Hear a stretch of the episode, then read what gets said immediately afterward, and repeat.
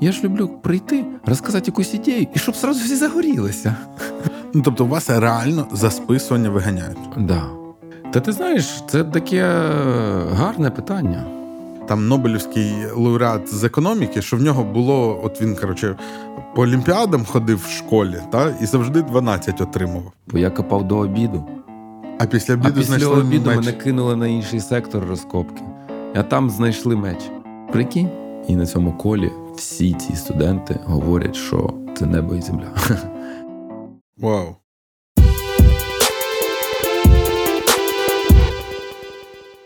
Всім привіт. Це тридцять п'ятий випуск шоу, ток-шоу «Гарне питання».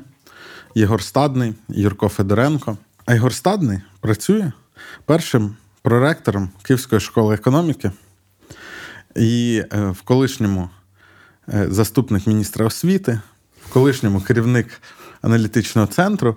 І я не просто так поступаюсь нашою, нашим принципом більше не представляти спікерів, а тому, що я запропонував Єгору сьогодні поговорити про те, а чим він взагалі займається. Був подкаст на Доу, ми його записали з Владою, і там жартували, дуже смішно жартували, що у Т два на Доу. Ну і там пішли коменти, хтось дякує, він гарно зайшов цей випуск. Хоча він песимістичніший, ніж минулий. В цьому якраз...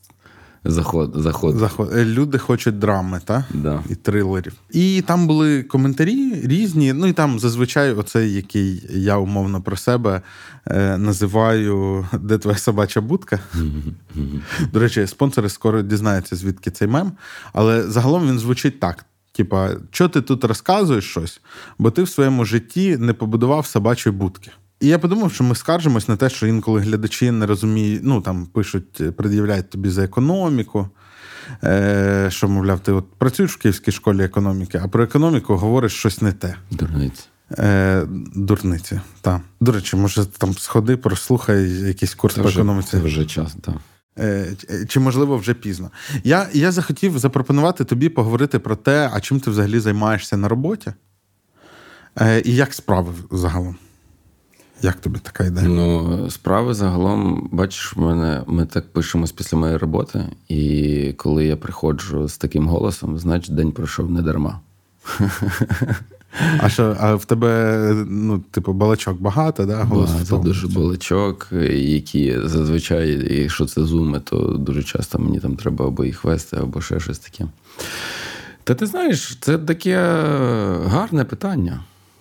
Чим я займаюся, бо я навіть не можу описати.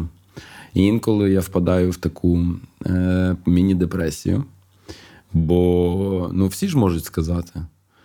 Я, наприклад, там, от в університетах, давай брати недалеко, типу в, от, в сфері, в якій я працюю. Питаєш, ким працюєш? Я викладач. Ну, людям зрозуміло. А, там, та навіть якщо людина скаже комусь, я... Там юрист в університеті. Ну, теж зрозуміло, що суботом. Я в приймальній комісії працюю. Ну, теж Приймай. Зрозуміло, так. Да, да.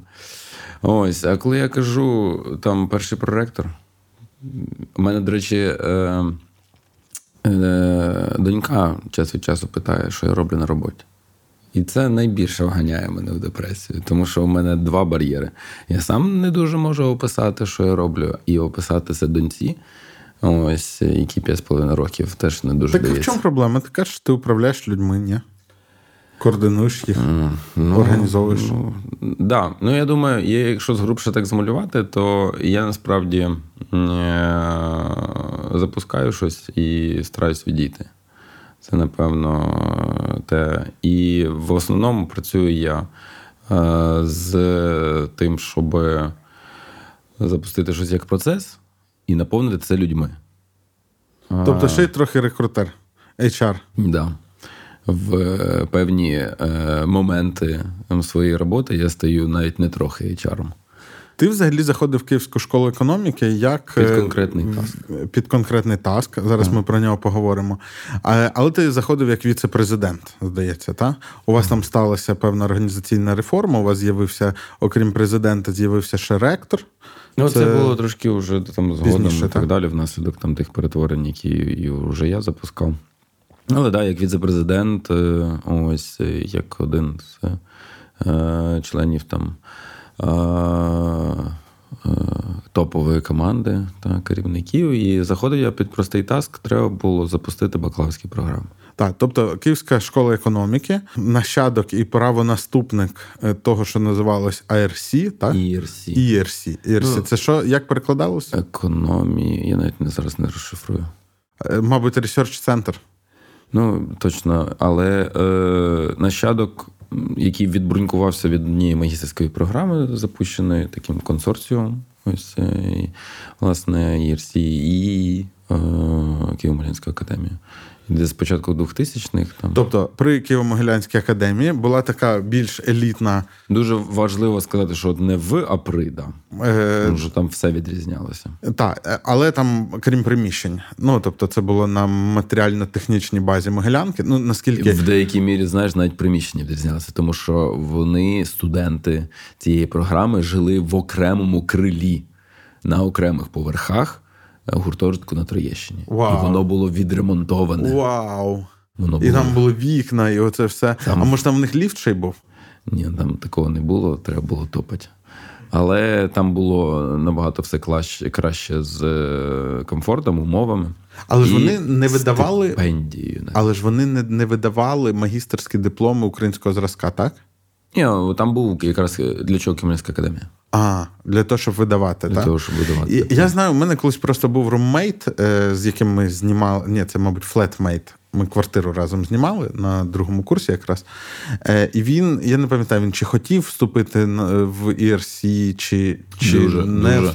Дуже важко Всі, було вступити. Дуже важко було вступити. Ну, по-перше, англомовна програма, повністю англомовна. Дуже багато ну, людей, які... Та, ну, я думаю, що навіть всі викладачі в певні періоди, всі викладачі були іноземці. Ось іноземні професори. І всі розуміли, наскільки це е- відмінний від будь-чого іншого, що існувало поряд. І варіант. І це такий прямо трамплін. Бо всі розуміли, що це прямий захід в, на міжнародну арену. Ось в науковій сфері. От, дуже багато. Ну, ми зараз підбили підсумки, до речі, певні. За всю історію існування, тягнучи аж звідти, випустилося близько тисячі випускників, добігає вже до тисячі. І уяви собі, з цієї тисячі сто шістдесят вступили на західну пі ейч ді програму десь. Ого, тобто більше десять відсотків. Це великий рейт, так. Це дуже великий рейт. Ось. Ну, і це ж не якихось, вибачте, комерційних вузів в Польщі, в них немає пі ейч ді-програм. Це якісь хороші це універи. Топові, це топові універи на Заході. Е, і дивись, е, тобто це була така при, прилічена чи просто залічена е, магістратура, вона відділилась, стала Київською школою економіки. Ну, і треба ж сказати, е, ну, в чому був смисл. Починалося все з того, що, ну, ось цей... момент якби розбудови ринкової економіки, а нема людей. Це ще в дев'яностих, коли, да, коли це, це робили. Тобто, так. А, і вони прийшли до Могилянки, бо Могилянка, там, мабуть, Брюх і так далі, вони, і та команда, вони думали про те, як антирадянську гуманітарну освіту розвивати. Ну, тут треба розуміти, що вони прийшли до Могилянки і не сказали відкрити нам програму. Вони, вони такі прийшли, дивіться, у нас в чемодані є програма. Пустіть нас, ми Пустіть. самі собі зробимо да, ремонт. Да, да, да. От. І вони від'єдналися, стали Київською школою економіки. А, з дві тисячі п'ятого. А, там, слухай, там ще є якась історія цікава про засновників. А, у начал там був навіть Пінчук. Так, о, да, от якраз коли про той період, який я розповідаю, коли я вчився в Могилянці, там якесь відношення мав Пінчук, чи всі пам'ятали, що Пінчук мав ну, до цього? Ну, всі пам'ятали, що. Ну, це ж, це ж ці люди якраз таки потребували, ну, якихось фахівців. Угу. Та, це ж не приходив, знаєш, маленький і середній бізнес, якого ну, середнього і не було. Та? Це приходили люди з великим капіталом і розуміли, що... Ну, тобто у них почали з'являтись необхідності, щоб там залучити якийсь кредитик від ЄБРРу чи від якоїсь європейської да. інституції і так далі. І... Їм, їм треба було зі своєю продукцією кудись виходити, так? і завойовувати якісь позиції. І вони бачать, ого, а от там у когось в офісі де такі от аналітики, де такі ось тут спеціалісти працюють, да, такої-то компанії на Заході. І вони розуміють, та, ну я з нашими бухгалтерами там не потягаюсь. Ну так. Але, а ще до того, там же ж серед засновників є... Хто? Чи це секрет? Я не знаю, не кажи. Ну, з самого початку, коли ми кажемо про умовного Пінчука, це вже початок двохтисячних, а ще раніше там же ж Госдеп. А, це, да. Звісно, це не секрет. Це якщо на початку дев'яностих, чи коли там вони всередині да, дев'яностих да, винайшли. Держдеп Сполучених Штатів Америки є засновником. І на відміну від Пінчука, я правильно розумію, що Держдеп не вийшов з засновників? Ну, він... Не бере участі, так? Дивися, засновників ніхто не може вийти. Це ж... Засновник назавжди. Засновник назавжди, але саме керівництво мінялося чимало разів уже. Топовий менеджмент уже змінювався чимало разів. Що зараз важливо сказати, що на сьогоднішній день топовий от менеджмент, я себе ну, не зараховую, да? Він складається з багато в чому з випускників. Угу. Тобто там уже, уже запущено покоління, яке підтримує саму школу. Да, да. Але ми будемо говорити більше не про школу, а про тебе. Тому що... А, давай я трошки цей екскурс доведу вже, щоб було давай. Зрозуміло, що в двадцятому році, куди я приходив.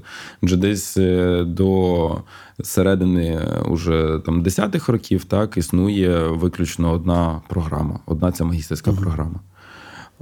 Потім додається. Тобто, якби стало окремим навчальним закладом, але з однією магістерською програмою. Не, з однією магістерською програмою. Це все з акредитацією американською. Ось університет Х'юстона. Отримати можна диплом. Це крутий універ? Це непоганий університет. Я не скажу, ну, відверто, я не скажу, що це топовий. Та, ну, він входить в топ скільки? п'ятдесят світових? Дивися, по економіці там, ну, якби достатньо пристойний рівень. Я не буду вихвалятися і казати, що це там, знаєш, от там Боккані, Міланська школа економіки, та це топ десять, угу. наприклад. Та ні, це не настільки високий рівень, а ось, але це дуже класний, тим паче на ті роки це дуже, дуже гарний рівень. І ось існує в такій комбінації, що всі випускники цієї магістерської програми отримують також університет, диплом університету Х'юстона. От. Але пішло, прийшло до ліцензії української, угу. діло в сімнадцятому році. Ага. Давайте війдемо в легальне поле України. А оцей період, коли вийшли від Могилянки... Він існує виключно на тому, що це диплом, який не визнається Україною. Ага. Але ну, для того, щоб ніхто не боявся, він підкріплений ще дипломом університету Х'юстона. Ось по-справжньому, тобто там акредитація, все, поширюється акредитація штату Техас. Тобто випускник Київської школи економіки до сімнадцятого року не отримав диплом держзразка, да. він отримував американський його ніде диплом. Ніде не можна знайти в жодних реєстрах, ніде і так далі. І, да. і йшов його нострифікувати в... А ви самі не, не ведете реєстр своїх випускників? Веде. У вас хоча б можна запитати, чи справді ця людина вчилась? Ні, ведемо, вчилась? Абсолютно, звісно, ведемо. Десь період от сімнадцятий-дев'ятнадцятий, кількість програм трошечки збільшується магістерських, знову ж таки, додається одна програма, ще одна економічна. Ось економіка бізнесу та фінансів, вона швидше, ніж дворічна економічний аналіз, на півторарічна. От, напевно, з тих мотивів, що ну, видно було, що виїжджати довго на тих, хто прямо горить наукою займатися, не виходить. Так? От. Далі додається, або трошечки навіть раніше, додається старт Ем Бі Ей-програми. Угу. І в тих же роках, ну, дев'ятнадцятий... Тут ви, мабуть, з Могилянкою посварились, так? Ні, то, то ну, вже ж десять років, ну, потім. Ну, то я не знаю, як. Я чесно тобі скажу, не знаю, що там за, за перипетії між... От, і чому І Ар Сі свого часу вийшла, так? Бізнес на... Ні, там по, по вкладу, так би мовити, не поділили зусиль ресурсів. От, тому що якось так уже дивно виглядало, що Києво-Могилянська академія, ну, зі свого боку, ну, ніяк не хоче це... підтримувати. Угу. сімнадцятий рік – це також поява ще одної магістерської програми з публічного адміністрування. Угу. Це Милованов тоді з'явився в університеті? Милованов з'явився в шістнадцятому. Ага. І він почав розширяти. Він це почав все. активно це розширяти, він почав ну, активно освіжати, він почав привносити ну, свіжу кров, ось ідеї і так далі. І ось з... Ох, нам напишуть, що продались. Ну-ну, так, продовжуємо. Продалися. Ну, тут треба розуміти, що... В... Кому? Милованов? Пла... Да, звісно. В плані привнесення високих е- амбітних е- планок, які треба uh-huh. брати, у Тимофія все на топовому рівні. Треба важливий момент. Павло Шеремет. А, ні, він з КМБС був, так? Ні. ні, він був з Київської школи був, економіки. Да. Тобто людина, яка стала тоді міністром чого, економіки, він був в чотирнадцятому році. Це був, по суті, ректор університету з однією магістерською програмою. Да. Тобто такі дворічні курси.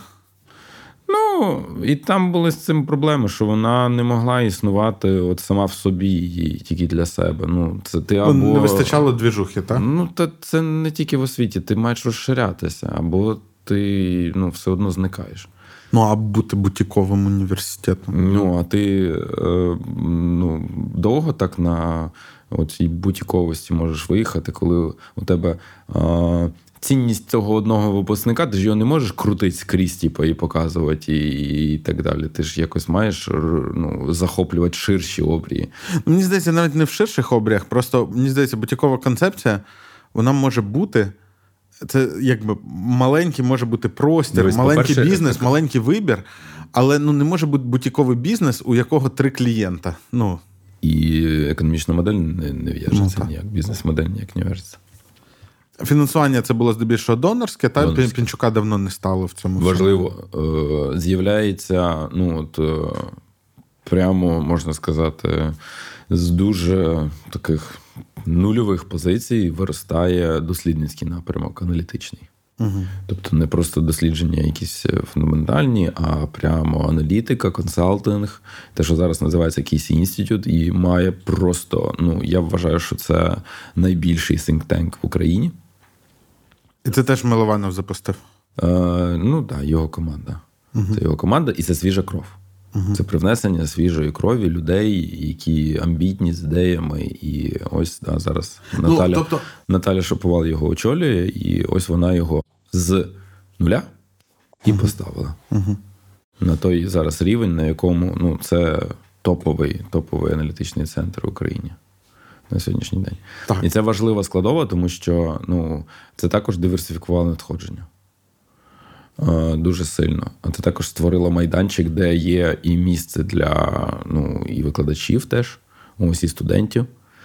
От, і це дало додаткової синергії. Дуже позитивно. Ну і ось станом на двадцять... Ну так, тому що вищий навчальний заклад, якщо він не займається наукою, то це ПТУ. Так. Ну, я зараз це дуже, може, жорстко кажу. Окей, це не ПТУ, це, це такий просто... Це можна тримати навіть на хорошому рівні, але а, ти не можеш а, займати перші позиції. Uh-huh. Ти по-любому не можеш займати перші позиції, навіть якщо ти класно транслюєш чужі знахідки і знання по відношенню до тих, хто ці знання і знахідки винаходить. Ну, до речі, я от наскільки пам'ятаю з вступ до Болонського процесу, то Брюховецький – це в Могилянці такий курс, який вів сам ректор, ну, лекції до нього, де розповідалось про те, як влаштований університет. Загалом, mm-hmm. я, я, до речі, вважаю, у вас немає чогось такого схожого? Ну, Ти такого, ведеш, так? Да, да. Про те, як, як вас називається? Зараз буде називатися «Путівник з навчання в Київсі». Якась назва не... Така собі, да. Треба да. придумати щось сексі. Да. Напиши вступ до... Е... Мені, по-перше, подобаються курси, які називаються «Вступ до чогось».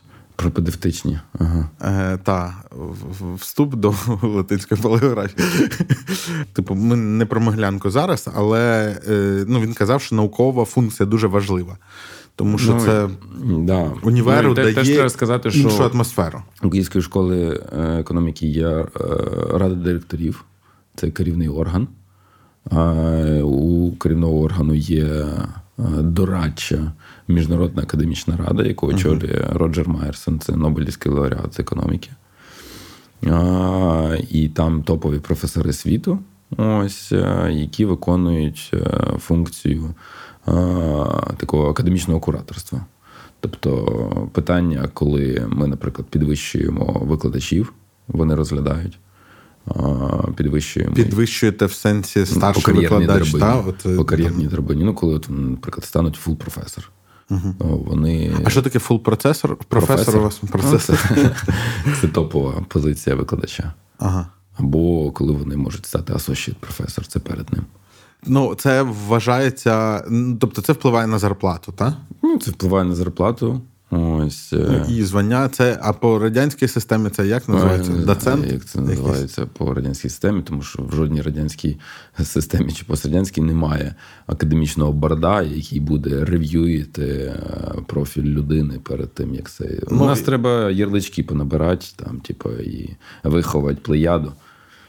Так, і ти заходив в усе це з задачею запустити бакалавріат. Да, я заходжу в ось уже пристойно розвинутий, тобто це, це набрало уже обертів в багатьох напрямках, але скрізь відчувається оця потреба а, спуститися на ярус нижче. Так, є магістерські програми, а, точно потрібно, ми або graduate school, або ми пускаємо коріння і далі ростемо і по корінню вшир, і на ярусі graduate, на магістерському теж вшир. І в вересні двадцятого року мене запросили запустити бакалаврат. Тобто, можна сказати, що я був first man on the ground. Мені ця ціль і задача дуже-дуже сподобалась, тому що ось я був аналітиком довший час, ось я попрацював на центральному рівні в міністерстві, і ось я можу інституційно тепер це зробити. Також ти знаєш мій психотип, от, мене не корми, так, дай, дай, дай, тільки попрацювати. По, дай тільки попрацювати, де ще якщо з такими амбітними цілями, от, я собі пазлік складу. Дуже багато аналізував, запроваджував на системному рівні якісь зміни, а тепер, щоб мені ніхто не казав, що я там собачої будки не, це не зробив. Ти пішов будувати собачу я будку. Я пішов будувати бакалаврат, так. Да. О, ми так назвемо цей випуск. Київська школа економіки та собача будка. У вас піарщики ти не образять? Вони на мене настільки вже ображені, що це не змінить. Е, дивись, е, тобто, е, але тут важливий момент, це теж з до подкасту. Ми... Е, ти от сказав, що у вас там за скількись років тисяча випускників, із них тисяча... Із них сто шістдесят. сто шістдесят пі ейч ді. А цього року, цього року ви набираєте... Ми цього року набираємо близько тисячі вступників. Вау. Це на бакалавріат. Це на п'ятнадцять програм. Тому що цього О. року ми виставляємо... От зараз, коли я прийшов, ми запустили три бакалаврські програми. Це... Це бізнес-економіка, економіка і великі дані, і програмна інженерія, і бізнес-аналіз. Ти в цьому всьому, давай ми зараз до цих задач підійдемо, що ти робив? Ти програму розробляв? Ти... Я дуже довгий час шукав ось дизайн цих програм трьох, навчальний план підбирав. І я не сам, щоб мені не сказали, що я там шарю і так далі. Я використовував свій аналітичний скіл. Мій аналітичний скіл дозволяє мені а, зібрати інформацію, а, багато з ким радитися, аналізувати ці поради. І в тому числі, наприклад, з тобою. Ось, дивитися, а як краще збудувати навчальний план, тобто цей перелік дисциплін, що краще в дисциплінах має бути. Якщо я розумію, наприклад, що потрібно забезпечити інфраструктурно для організації освітнього процесу, то по контенту я біжу до найрізноманітнішого там типу і рівня людей і їх питаю. От моє завдання – задавати дуже правильні питання. Для того, щоб отримати якомога більш влучніші відповіді. І ось розробляю. Далі проходить десь півроку. Слухай, ну ти на тому запуску, тобто ти там прям сидів і думав про те, а які предмети. Е, як там... організувати, яка композиція першого набору має бути, яка у мене, або потім уже у нас у всіх, а, ціна помилки. І можемо ми її виправляти. Як ми її будемо виправляти, е, яка ось ну, ця ітеративність, тобто як ми можемо швидко вносити зміни, коли побачили, що так воно не працює, наскільки там це для нас ризиковано і так далі, і так далі. Тобто ця було... програма, оскільки вона вперше, вона має бути задизайнена? Було, насправді, варіантів. Я приготував п'ять варіантів. Це було п'ять програм. Вони не всі дожили до прям запуску. Я підготував під ці варіанти вісім сценаріїв бюджетів. А, ти що ж за гроші там? Звісно, так, так. Вісім сценаріїв бюджетів. Це все перевірялося спеціальним комітетом, який був створений з ради директорів. Ось виокремленим таким для цього завдання. Академічною радою теж. Проходить півроку, і я вже не один. З'являються люди, і це моя, ну, це моя, насправді, я відчуваю за це, я відчуваю ну, найбільшу радість, гордість за людей.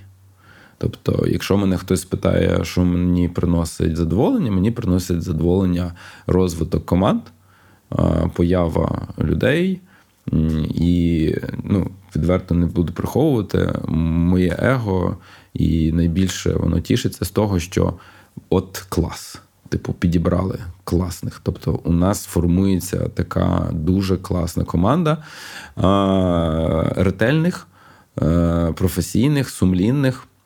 Кого? От, е- людей.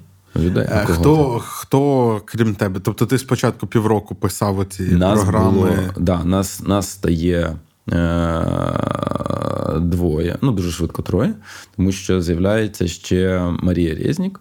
Людина, яка довший час, можна сказати, була ну, моєю правою рукою, вона пізніше стає тим, що ми називаємо програмний менеджер. Ще трошечки-трошечки згодом на місяць буквально з'являється людина просто непересічних талантів. Взагалі, я вважаю, що ну, інтелектуально Георгій Шевченко – це академічний директор. Ось цей момент, коли я вже не можу а, суто покладатися на розпитування, дізнавання там, от багатьох людей там, з різних сфер індустрії і галузей, в тому числі і освіти, так, і по інших університетах. Мені треба людина інхаус, так, яка може уже... Тобто він відповідає за, він що, відповідає за контент? За контент. Він відповідає за контент, він взявся за те, щоб опікуватися контентом всередині. А програмний менеджер займається? А програмний менеджер займається з супроводом освітнього процесу, угу. коли, наприклад, ну, такі моменти суто організаційні. Наприклад, ми плануємо розклад. Угу. Наприклад, ми е, організовуємо були... збір фідбеку студентів. Ми, наприклад, е, е, забезпечуємо процедурно найм викладачів. Та? Угу. Ми, ну, це насправді... Е... Ну, тобто за те, щоб ці викладачі е, якби були адекватні, шарили предмет, відповідає, мабуть, академічний директор, а за так. те, щоб у цих викладачів була призначена співбесіда, щоб все, їм відповіли... Все максимально злагоджено відбувалося, так. процеси. І там ну, дуже багато, насправді, таких е, е, важливих функцій, але якщо згрубше поділити, бо у нас часу не так багато, то е, контентна частина – академічні директори, організаційна частина – програмні менеджери. Угу. Е, і що Георгій, що Марія – це титани. Вони взяли на себе ну, таку ношу, е, ну це мало хто може взяти. Е, три програми, сотня першого набору студентів. Все з нуля. А, і ще набір студентів теж ти організував? Так, да, ми набір студентів теж взяли на себе. Тоді в двадцять першому році перша когорта. І потрібно було, ну, по-хорошому, потрібно було переконати людей, ну, нам повірити взагалі з повітря. А це, до речі, теж була непересічна задачка, тому що зазвичай у вас же ж як було? Типу, є якісь економічні вузи, і там, де є хтось притомний, і серед тих, хто гарно вчиться, в якийсь момент дізнавались про і ар сі. Так, про магістратуру. Е, це, і е, я пам'ятаю сам, коли дізнався про і ар сі, я потім якихось однокласників е, питав, ну, які вчились на економістів в різних місцях, питав, чи чули вони про це. І, в принципі, їх відповіді так або ні, ну, тоді, станом на дві тисячі десятий рік, вони співпадали з тим, як я уявляв, що вони вчаться. А тут, виходить, треба взяти, ну, треба якось до школярів достукатись, і це теж ви робили. Так, треба піти туди, де ми ніколи не ходили, де немає історії, яку ми можемо ось так показати. Та ти подивися. Ти знаєш, хто такий Юрій Гордніченко? Це топовий економіст світу, а він наш випускник. Ти знаєш, хто такий Роджер Майерсон? Це Нобелівський лауреат, а він у нас в академічному борді. Ти знаєш, хто такий Тимофій Милованов? Це міністр економіки і людина, яка збудувала академічну кар'єру. От, на Заході викладала там в Німеччині, потім в Америці. Ось, і... До речі, а сильно заважає от в цьому переліку те, що у Милованова такий неоднозначний політичний імідж? Я би сказав, що один до десяти. Ну, тобто, це один може... десяти, каже. Це може, да, це може бути така ось от ластівка якась така, яка виходить і каже, ні в какую.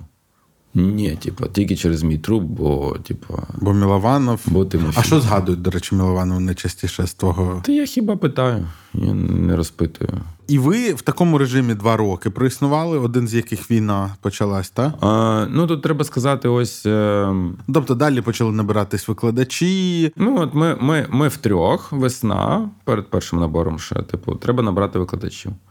Ми набираємо і викладачів, ну, просто... ми злагоджуємо викладачів. А вони нам теж вірять. Ну, типу, це великий кредит довіри на кожному кроці. Кредит довіри до мене. Ще, типу, на самому початку. Далі, типу, знову ж таки, кредит довіри до мене у Марії, у Георгія. І у мене до них. Далі викладачі, які приходять. Ось, і, ну, у нас ще немає нічого. Ми не можемо показати, що як ми навчали, як, що там силабуси, які програми і так далі. Там, ну, силабус – це програмка самої дисципліни, так? Ми думаємо над тими силабусами, які вони рубрики мають мати, де буде написано як. Ми думаємо над підходами дидактичними, що, що для нас важливо. Тоді вже я висунув просто так на знамено, що для нас страшно, а це вже ковідні часи. Я кажу, ми працюємо тільки на кампусі. Ми працюємо тільки на кампусі. Київська школа економіки переїжджає в прекрасний корпус свій на Берестейці. Ось він величезний, просторий, класний. Ось там приємно, комфортно. Ми працюємо тільки на кампусі. І, до речі, корпусом опікується окрема команда на чолі з Романом Василигою. Ось. Це у тебе чи вона в загальній? Вона в загальній екосистемі. Ну, тобто вони загальні відповідають за що, за що там меблі були всі? За спейс, за простір, за його периметр, за комфорт, за е, рес, ну, там, ресурси, кажу, да, от зараз це світло, інтернет і опалення, і дуже-дуже багато речей. Да, перший набір відбувається, у нас близько сотні студентів на трьох програмах. Е, ну, які програми? Бізнес-економіка, я дуже коротко, це ідея в тому, щоб люди знали економіку, економічну теорію і прагнули робити свою справу, і мають управлінські ще бізнесові скіли. Економіка і великі дані – це та сама теорія економічна. Плюс кількісні методи. Плюс захід в Data Science. Угу. Ось. І це на мене наштовхнуло.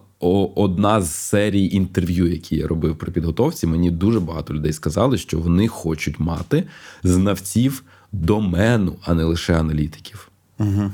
Вони хочуть мати швидше, ще на етапі аналізу, уже остаточне таке, ну як це не остаточне, а передостаточне застосування і бачення вигоди. Тобто для цього треба розуміти дуже класно з точки зору економіки на її різних рівнях, як що в ній є, за якими закономірностями розвивається, а не просто аналізувати і виводити якусь модель. І програмна інженерія і бізнес-аналіз, чесно кажучи, це був такий вибір на користь. Ми не будемо робити вузької спеціалізації в ай ті. Ми туди згрузимо дуже дженерік підхід, де ще й не тільки інженерний, там ще має бути менеджерська оця функція. Ось. Це щось все разом, не? Це все разом. Це все разом. І... Тобто оця ваша айтішна програма – це найтакий спеціаліст найширшого профіля, так? Ну, який впрофілюється під самий-самий кінець. Угу. А ну за рахунок вибіркових? За рахунок багатьох речей, да. За рахунок проєктів, за рахунок вибіркових, за рахунок стажувань. Е, ну і у нас кілька підходів з самого початку. Отже, на кампусі Бо я розумію, що навичка самостійного навчання, про що там надовго ми говорили вже, не розвинута дуже сильно да, у вступників. Я розумію, що соціальний... Так, тут це ж зовсім інша штука. Тобто там вибирають на магістратуру найкращих і оце все, а тут же ж до вас діти будуть приходити, діти? Не всі повнолітні. Ну, майже всі неповнолітні. Дуже багато дітей, до речі, боїться їхніх батьків. Дуже, ну, така... Своїх батьків? Велика... Чи які? Ну, батьки переживають і такі, типу, ой, щось таке свіженьке, ми так, так зробимо. Ми до вас вступимо і ще будемо вчитися в КПІ. Що будемо вчитися там і там. На заочки, типу, чи, чи що? Я, як зараз пам'ятаю, перше таке коло студентське, коли ми обговорюємо якісь перші такі підсумки, ми здали сесію першу, два місяці у нас проміжки такі, ми зараз від цього вже відійшли. Ось, але у нас рік розбитий на п'ять проміжків по два місяці. І от п'ять сесій у людей. І здали сесію, і на цьому колі всі ці студенти говорять, що це небо і земля. Це небо і земля з тим, що ми там, як ми в Зумі вчимося, чи десь там в КПІях, там, значить, в Шевченка, ще десь. А ще... слухай, ну там у вас, я, я пам'ятаю, ти багато про це говорив, то, бо ми весь цей час спілкуємось. Я в ну, не в першому ряду, але, коротше, десь під дверима спостерігав за всім цим процесом. У вас там оця штука, вона, я так розумію, була в кейсі е, про нульову толерантність до академічної недоброчесності, ну, окрім... Е, ні, просто от мені здається, що Могилянка, при всій масштабності цього процесу, у неї, я як людина, яка там закінчила принаймні один курс, скажу, що була нульова толерантність до корупції в Могилянці.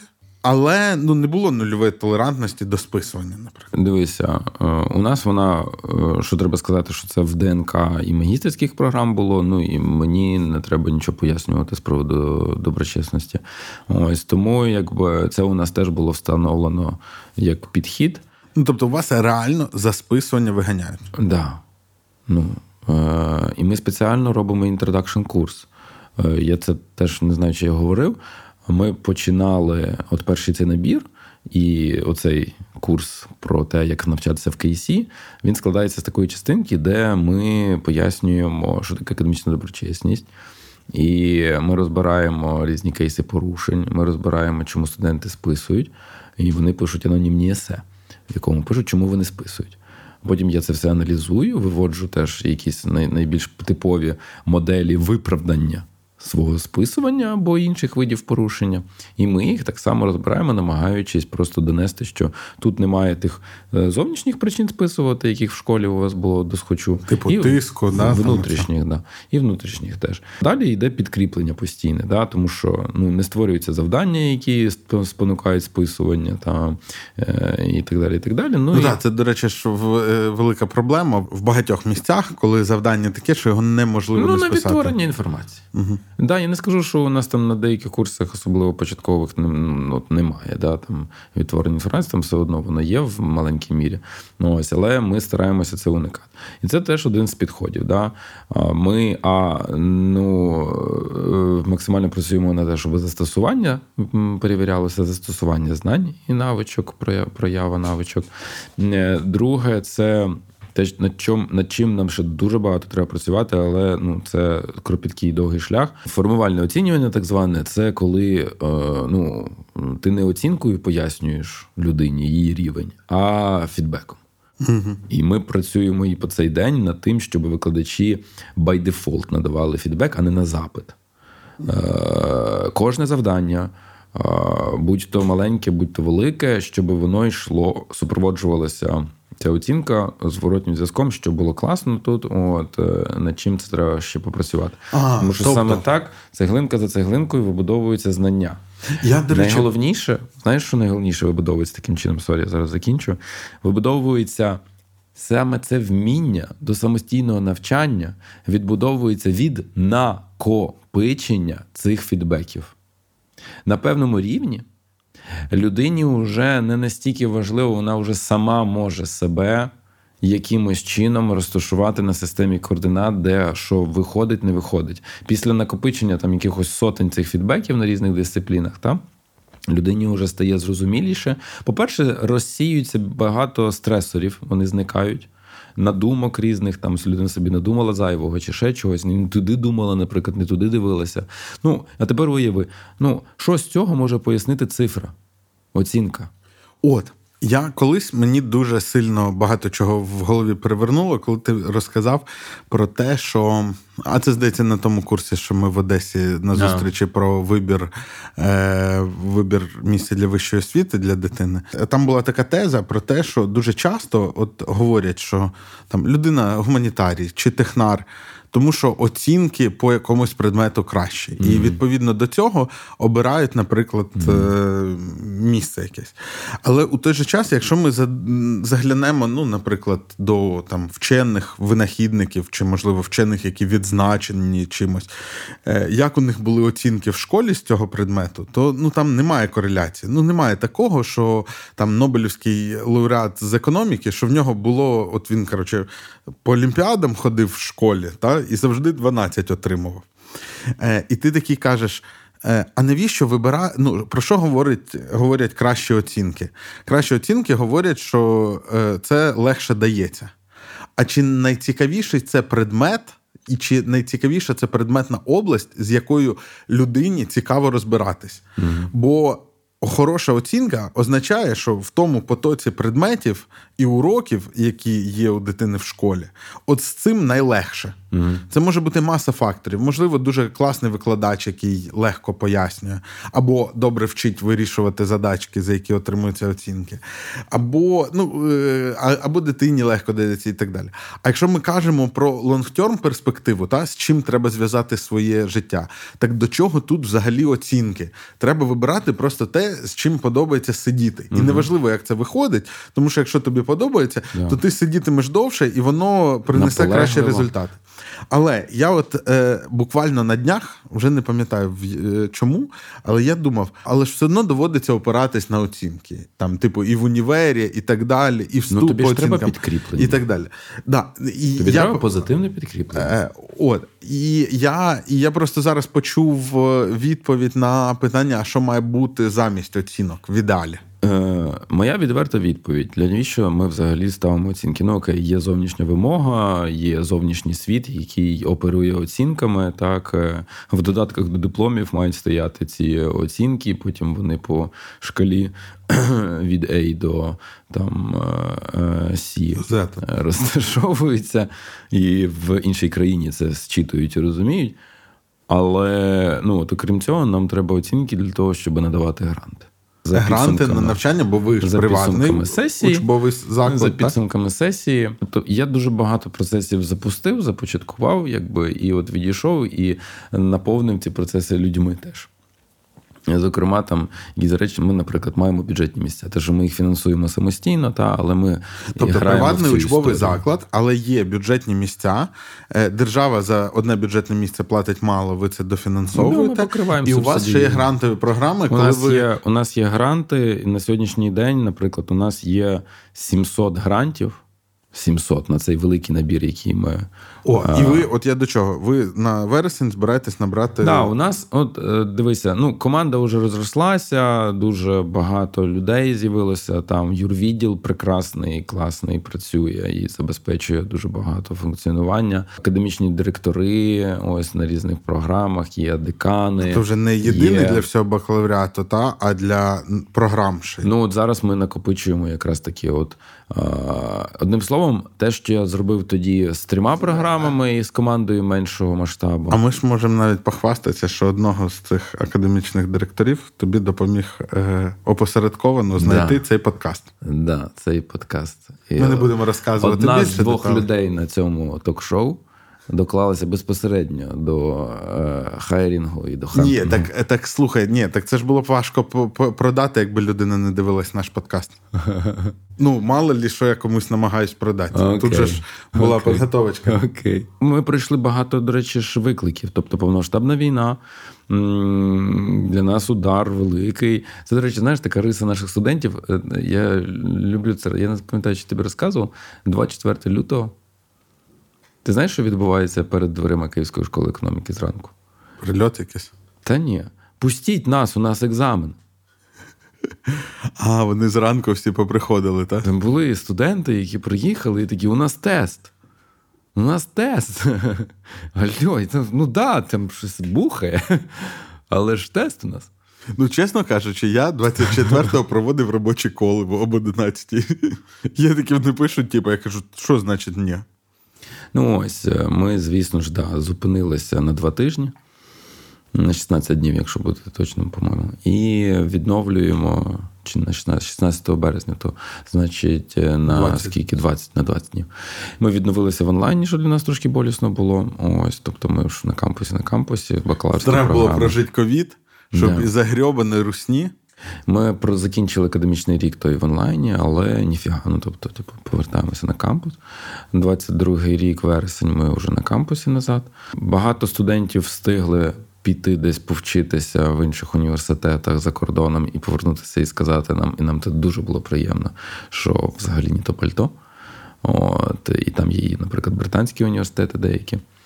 А, в основному наш козир основний така... Ну, деякі британські, але типа не Оксфорд і не Кембридж, ну, так? Бас, Бас Юніверситі – це, це топ чотириста в світі. Ну, до слова, нас немає ніде в тих топах. Ми, нас міряти дуже важко. Ти, ну, тому що ви маленькі. Ну, це як і Могилянка, маленькі. Там не по, проходить там, по кількості. Mm-hmm. Новий набір в умовах уже повноштабної війни. Формування нового відділу, вже, який саме відповідає за продаж програми набору, це теж мені довелося робити. Запускати його роботу. І там ще людей. Якась історія була, що у вас ж вартість висока. У нас найвища вартість на ринку. Тобто в Україні немає дорожче вищої освіти, ніж у вас. А скільки при цьому у вас студентів от в відсотковому відношенні не платять за свою освіту? Ну, було. Давай, було і буде. Якщо взяти всі програми, і магістерські, і бакалаврські, то відсотків сорок. Не платять? Не платять. Ну, повністю не платять, напевно, десь близько там двадцять-двадцять п'ять відсотків. Угу. І от до, до сорок відсотків, якщо брати всі, хто має якийсь дискаунт. А, а зараз буде так, що ну, з появою великої кількості грантів у нас е, десь буде е, ну, відсотків сімдесят-сімдесят п'ять матимуть гранти. І тут треба сказати, що ми даємо на цій вступній кампанії і поширимо ці гранти і на нинішніх студентів. Там є академічні гранти за певні досягнення в академічній сфері, за певний рівень там, балів. Та? Ось, і є гранти, які для ветеранів, і для дітей-ветеранів, для переселенців і для тих, хто з деокупованих територій. Ти ж був завжди проти того, щоб давати пільги на вступі для ветеранів. Саме тому оця велика трансформація, вона настільки багатогранна, ми працюємо багато над тим, щоб взяти тих, хто може не тяне за рівнем знань зараз, але ми максимально ретельно зараз перевіряємо мотивацію. Максимально ретельно перевіряємо готовність людини пожертвувати певним ну, там, зоною комфорту і часом заради ну, ретельного посиленого навчання. І ми кажемо, ви певний час можете справді відставати, але у вас буде прогрес. Важливо, щоб ви вийшли на певний рівень, так, і далі потім, відштовхнувшись від нього, ще далі зростали. Єдина умова – не списуйте.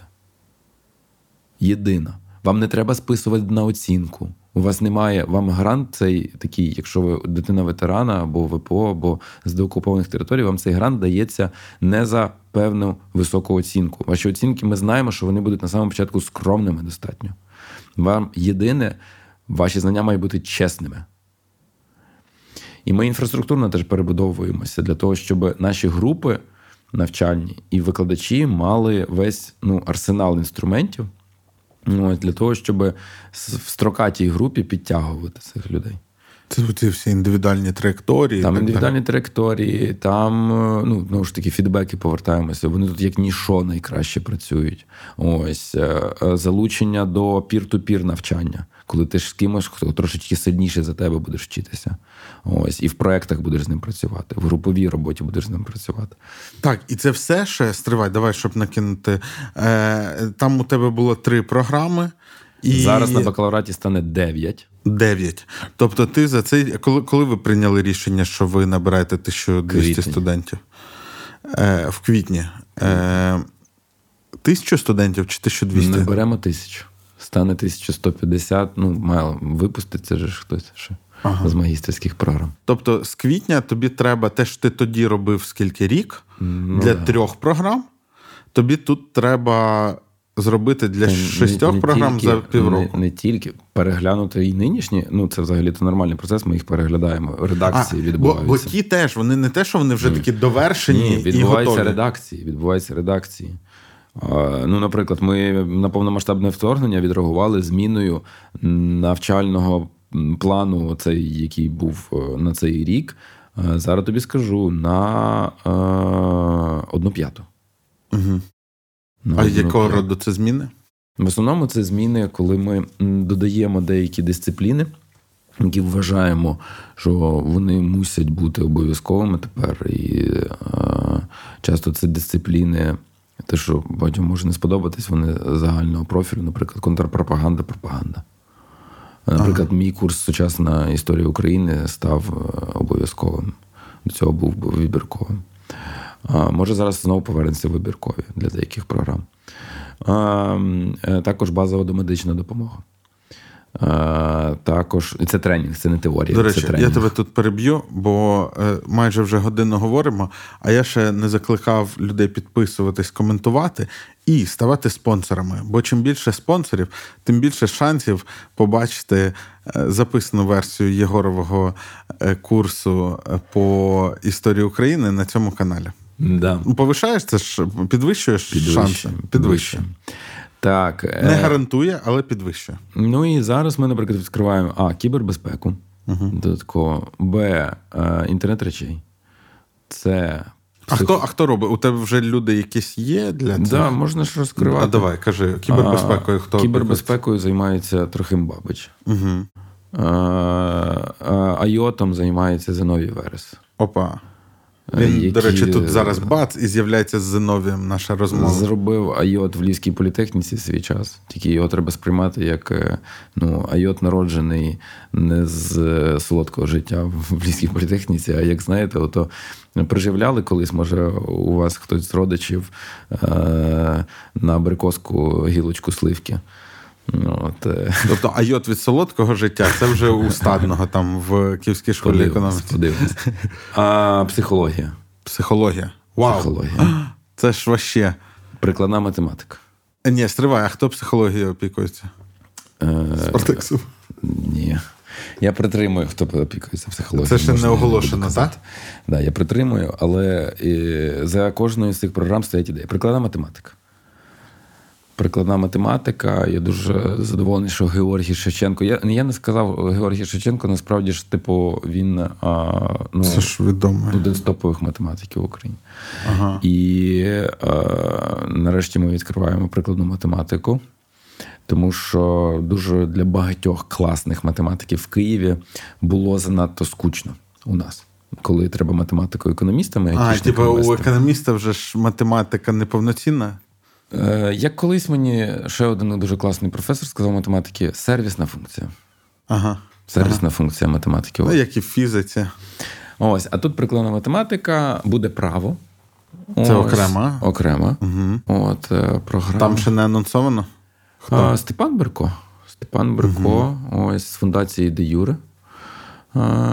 От, і, наприклад, ідея права в тому, що ця програма мусить закладати етичність, яка в юриспруденції у нас вивітрилася абсолютно повністю. Так, да, у нас же юристи це ж рішали, типа, які... Абсолютно. Етичне ядро дуже добре присутнє, поки що мені дуже подобається, плюс практичність. На магістратурі ми відкриваємо урбаністику і післявоєнну відбудову. Я вже, в мене пальці закінчилися. Ми відкриваємо а, те, що називається публічна історія. От, студії з пам'яті, memory studies. Це те, як ми, а, як минуле нами керує, як ми його використовуємо, як використовують його країни. Ось, і це все ще й плюс, ну, діджитальна складова, цифрові архіви, свідчення того, що зараз відбувається, збір цього. Ось. Соціальна психологія на магістратурі. на бакалавраті психологія, а на магістратурі соціальної психології. Так, а бакалаврські ти всі перелічив, чи там ще щось буде? Ну, там лишаються ті? Лишаються ті. Штучний інтелект, я забув. Ага. Штучний інтелект – це Владислав Гамоля. От, власне, з МакПо. На це... магістратурі ще щось? На магістратурі, ну, три нових, які я сказав. Uh-huh. Тобто загалом буде п'ятнадцять. Раніше було шість, тепер стане п'ятнадцять. Ну, а ці, коли вони доростуть до четвертого курсу, там планується для них якесь магістерське продовження? Ні. Чи не обов'язково? Це ще один наш певний принцип. Ми, ну, не обов'язково радше, так як ти сказав, виправився. Ми робимо бакалаврські програми з тим, щоб люди не відчували потреби йти на магістратуру uh-huh. після них же в, ту, в це ж літо, в це ж літо. Uh-huh. Це смішний оцей, як перехід між вагонами. От. Ну, тобто це, це, це дуже смішно. Шумно, страшно. Е, якось, ну, якось просто хочеться нарешті показати приклад бакалаврських програм. Самодостатніх і повноцінних. Дають, да, які дають відчуття професійної зрілості. Ну, це таке, ну, не, не прямо там всередині у тебе, а готовності, да, вступити в цю, значить, професійну зрілість, да, що тобі не бракує нічого. У мене претензія. Да. Вам бракує чогось військового. Кібербезпека. А, кібербезпека. Але, ну, взагалі обговорювалося це питання, що, можливо, щось по оборонці робити? Ну, у нас є нацбезпека, була ідея, але ми поки що не наважилися. Магістерська програма. А це було б що? Це була б... Це дуже багато було... Це як правоохоронна, типу, чи... А, типу, з інформаційними наративами, та? Тобто гуманітарна програма да, да, да, да, да. по... Блін, а вона дуже потрібна. Да. Я думаю, що дуже потрібна, але е, трохи уже, ну, геть... Ну і зараз відбуваються запаралелені кілька процесів. Тобто те, що я мав розкіш робити послідовно. Зараз... Сам ручками. Ну, да. І... Він, він серйозно, він тоді, от в той період, коли він був один, е, прям сиділи і розмовляли, і я йому казав, дивись, JavaScript кльово включить в програму, тому що, дивись, вони на ньому можуть і бекенд пописати, і фронтенд пописати, і якщо треба туди, і туди. Кажу, ще Python бери. От прямо да. так, да. Зараз ми робимо це паралельно, і зараз, слава Богу, ми створили окремі таскфорси. Тобто у людей є поточна робота, а ще вони визвалися лідерами бути в певних ділянках трансформації. І є у нас таскфорс, який відповідає за е, дизайн, і там всередині нього є команда академічних директорів, які от зараз і працюють над тим, щоб де вони можуть синхронізувати програми, як вони можуть імплементувати підходи, важливі для нас. Ось, знову ж таки, і той фідбек, і ми будемо намагатися робити обернені класи. Для нас це зараз важливо. У нас з'явилася нова певна ідея, що, ну, це визрівало, вже було на поверхні. Я хотів би, і багато... хто з нашої команди погоджується з цим, зробити, щоб людина приходила на кампус лише на ті заняття, де є інтеракція, угу. де є взаємодія, де є те, що можна назвати класичною лекцією, класичною, хоча вже у нас дуже багато, де немає вододілу. Насправді, багато викладачів вже не розділяється. До не лекції роблять інтер... інтерактивні. інтерактивні. Але де ще це збереглося, особливо на початках десь, ми хотіли би зробити, ну, запис цих частин. Причому це не запис години двадцять, а це записи там десять хвилин, п'ятнадцять хвилин. Та? Ну, як курсерівські такі шматочки. Так, та, окремим темам присвячені, з класним монтажем, з класною обробкою. І для того, щоб підв'язати потім це як загачечки для окремих занять практичних. І ось, будь ласочка, у вас, ви самі розпоряджаєтесь своїм, якби, часом доби. Вам зручно під час ракет вночі, бо ви не спите, ось, подивитися це. Чи вам зручно ще в якійсь, але ми створюємо цей комфорт, що у вас є підв'язочка під конкретні практичні. На потрібній швидкості. На потрібній швидкості. Аудіоформат, зву... відеоформат, ще якісь формати і так далі. Ось. І, відповідно, не приходьте заради того, щоб посидіти за партою і послухати, хоча в цьому фльор свій є. особливо у дуже харизматичних викладачів, а у нас таких чимало. Ну ось, приходьте туди вже інтерактивно працювати. Над цим теж працює команда дизайну. Є ще таскфорс, який пов'язаний з викладачами. У нас зараз відбувається набір викладачів. Набір у нас викладачів дуже, ну я би сказав, нетиповий для України. Ми спочатку маємо перегляд, ну, мовно, по резюме. Дивимося по формальних ознаках якихось, і це не ступені, це статті, наприклад, і ми можемо почитати деякі статті наукові. Це якісь ще речі. А ось, якщо це не з науковими статтями, людина мала справу до цього. В індустрії, наприклад, працює. Наприклад, один з наших викладачів, там Артем Коротенко. Людина відома в багатьох колах, ну, зокрема, і тим, що, в принципі, навчати студентів почала не лише в аудиторії, а у себе на YouTube-каналі. Далі ми робимо пробне заняття. Цього не робить ніхто в Україні. Ну, зручаюсь, ніхто не робить в Україні пробне заняття. Для викладача, якого наймають. Да. Ми садимо студентів. Ні, строй, ну, в усі приватні школи, не приват, як курси, мабуть, роблять, можна. А вузи не роблять.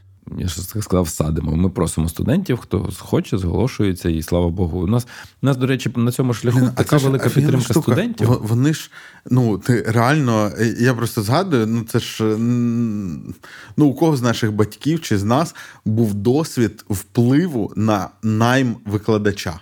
О, Господи, у нас такі, у студентів є величезний вплив, я тобі так скажу. Отже, вони дають потім фідбек після цього заняття. А вже комісія, в якій є академічний директор, і менеджер програм, і там декан, вони дивляться потім на це все в сукупності. Дуже часто ми просимо зробити ще одне пробне заняття, наприклад. Щоб оцінити, чи є прогрес. Справді, ми даємо зворотній зв'язок і, і дивимося, чи людина приймає його. І може його одразу ж тут же. Ну, це теж на практиці, тому що потім що відбувається? Академічний директор робить обсервації, і він дає фідбеки викладачам, і йому потрібно, щоб вони, ну, реагували на це, вдосконалювали, щоб вони... Ми збираємо фідбеки зі студентів, причому у нас така технологія, ми двічі його збираємо. Посередині курсу і в кінці. Причому посередині курсу ми навіть робимо фокус-групи зі студентами. Це якби, ну, не жарт. Наші програмні менеджери, зокрема, організовують фокус-групи зі студентами і збирають у них усний зворотній зв'язок. Тому що інколи в письмовій формі, ну, багато хто, ну, не пише. А коли легше так усно, то приходять, ну, да, поговорити не... І потім це все, наприклад, вже в процесі викладання надається викладачам. Але в процесі ще й набору ми теж співбесідуємо. Далі академічні директори сідають і виписують разом з силабусами, тобто дають зразок, дають рубрики, пояснюють, що там в програмі. Скажи, оці всі процедури, вони були вже в... Ну, ні, оце це, це була частина такі... корпоративної культури, чи це те вже, що ти будував? Це те, що я вибудовував багато в чому. Оці всі. Тому що, ну, а і дивися, програма існує, наприклад, там економічна програма магістерська, ну, існує вже довго. Багато викладачів вже є, і найми відбувається рідко. Угу. От, а нам все з нуля. Нам все з нуля. Ну, і там, коли така камерна атмосфера, то це можна хендлити в такому було, ну, ручному режимі. А ми ж тут, ну, по-перше, ми беремо справді, ну, людей, якби, як то кажуть, не те ж з вулиці, але не по прям там зв'язках чи ще по чомусь. Нам всіх дивимося. І зараз, наприклад, у нас інколи... Це класно дає плоди, якщо ми говоримо, знову ж таки, про набір викладачів. У нас інколи два сильних конкуренти на позицію. Це прямо непересічна штука. Ну, звучить, може. Ви думаєте, кого взяти з них? І у мене руки чешуться. Я зазвичай беру... Двох. Треба двох я, брати. Якось, да. Я такий, давайте всіх. І що вийшло так, що класні, давайте всіх. Наприклад, зараз іноземні викладачі, українські університети цим не користуються. І вони думають, що це нереально. Але у нас уже п'ятий викладач за цей навчальний рік в Київ приїхав викладати. Ну, для них же це екзотика. Там є вірування, вірування помилкові. Вони кажуть в українських університетах, та хто сюди приїде? Тут же і так це, та ще ракети, а та вони на наші зарплати не приїдуть. Ну, колеги, розкриваю пару таємниць. Значить, зарплати... Секрети, секрети від... Виявляється, що зараз такі часи прекрасні. Люди їдуть не за зарплати сюди, а тому що е- викладати якраз в Україні, в Києві, коли бомблять, це мега суспільно шанована справа на Заході. І коли вони ти... їдуть за буквально за рядками в резюме. І коли ти, да, коли ти приїжджаєш, потім повертаєшся і організовуєш кілька подій, то потім тебе ще будуть всі просто на руках носити. Ну, тому що ти фактично тут, ну, волонтерів як викладач, да, от під ракетами. Та? Інша сторона медалі, шановні колеги, треба інфраструктурно забезпечити все. Треба, щоб людина приїхала, треба нею опікуватися та поселити це найменше. Да? Треба е, в, в, впровадити її в процеси, а для цього процеси мають бути а, відкритими, меритократичними, зрозумілими. Ну як же ви, трохи, давай поєрничу, ну як давай. же ви поясните оце, конфігурацію цю хитру, що тут у вас завкавчик, який, значить, йому тут треба покланятися, прийти на поклончики. Він уважаємий чоловік. Тут треба уважити такого-то професора, там, там ще щось таке, да, а тут, вибачте, у нас розетка на соплях висить, і тут не вийде нічого а, зробити. А ще, якщо у нього щось стається, там, я не знаю, помінялася аудиторія, чи він, треба бігти, чи він забув де, біг... треба мати став, папірець, який англійською може це похендлити. Ні, чекай, да, я поєрничаю, що треба ж написати папірець і подання, щоб Марія Петрівна поміняла це все десь там в розкладі. І цей. Да, звісно, потрібно супровід. Звісно, потрібно, щоб інфраструктурно це все було настільки нормально організовано і розкачувано, що е, там все працює ось так, максимально. Да, і стаф, як ти розумієш, англомовний має бути. Ось всі. У нас, до речі, є окремий стадій саппорт-офіс, який теж опікується сетапами і аудиторій, і в Moodle теж багато чого. Тобто, щоб всі матеріали були підвантажені. Так, там, і організацію якихось, знову ж таки, певних там тестів, от, прокторингом теж опікується. Це, власне, супровід тестів, ага, того, щоб все гарно відбувалося. Тобто, е- окрема команда займається тестуванням? Ти знаєш, був у мене колись експеримент. Це у вас ми, маленьке УЦЯО? Коли ми ставили навіть такі... Ну, це було вже занадто, але у нас були і камери перехресні в аудиторії, і люди, які дивилися ось за тим, щоб у нас все чесно проходило. А, тобто, незалежні люди проводять тест, а ще одні незалежні люди через камери дивляться за тим, як це все. Та й не тільки можуть фізично, а камери, щоб потім переглянути ще раз, хто крутився куди. Якщо у нас буде потім... Ну, знаєш, типу, у нас є збіг сто на сто чогось там. От, а треба на камері потім буде подивитися, чи справді вони там цей на мігах якось. Ну, це таке. Тобто це... на мігах. Е... Підказували до одного. А, ага. Ну, це таке. Це вже загон імені Єгора Стадного.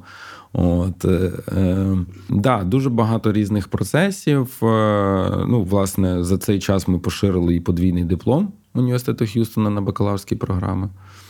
Ось, це а, означає, і ти ще що... паралельно займався акредитаціями і оцим всім документальним супроводом. Ну, по-перше, ліцен... лі... лі... ліцензію на бакалаврат ми отримували ж.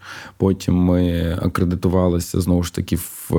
у Х'юстона там угода – це поширення акредитації їхньої на нас, на бакалаврський рівень, а це теж треба вивірити всі навчальні плани, це теж треба вивірити силабуси, дисциплін. Там, до речі, теж... ти наїхав до подкасті на... Американський, Американський університет, та, і там написали, типа, в дивному світі живуть товариші, в якому, і там такий перелік пунктів, серед яких УКУ – хороший університет, типа, франчайз американського в Києві – це плохо, отак було написано.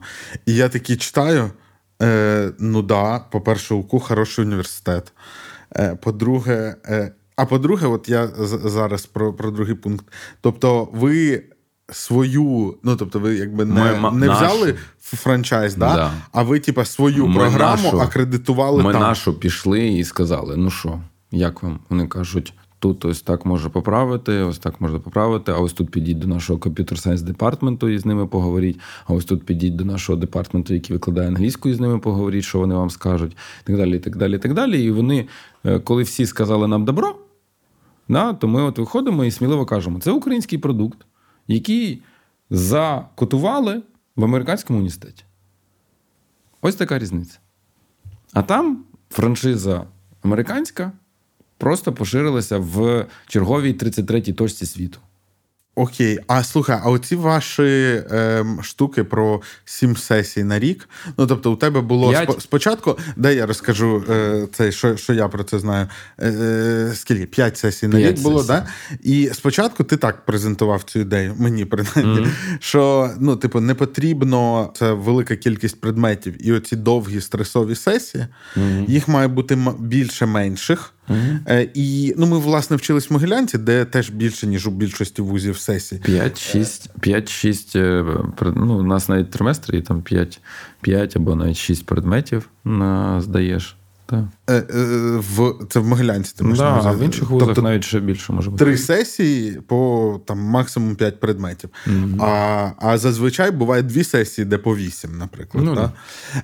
А тут у тебе така ідея була, що ці терми, вони короткі, та термами це ти це да. називав. Міні-термами, да. По вісім але, тижнів. Але це там, але там давались концентровано певні предмети. По три пари. Тобто, от почався умовний JavaScript, та, і ви прям глибоко в нього копаєте, але в цей час є тільки JavaScript там і математика. І, да. і, і немає, а, ну, англійська у вас ще, здається, да, йшла да, е, да.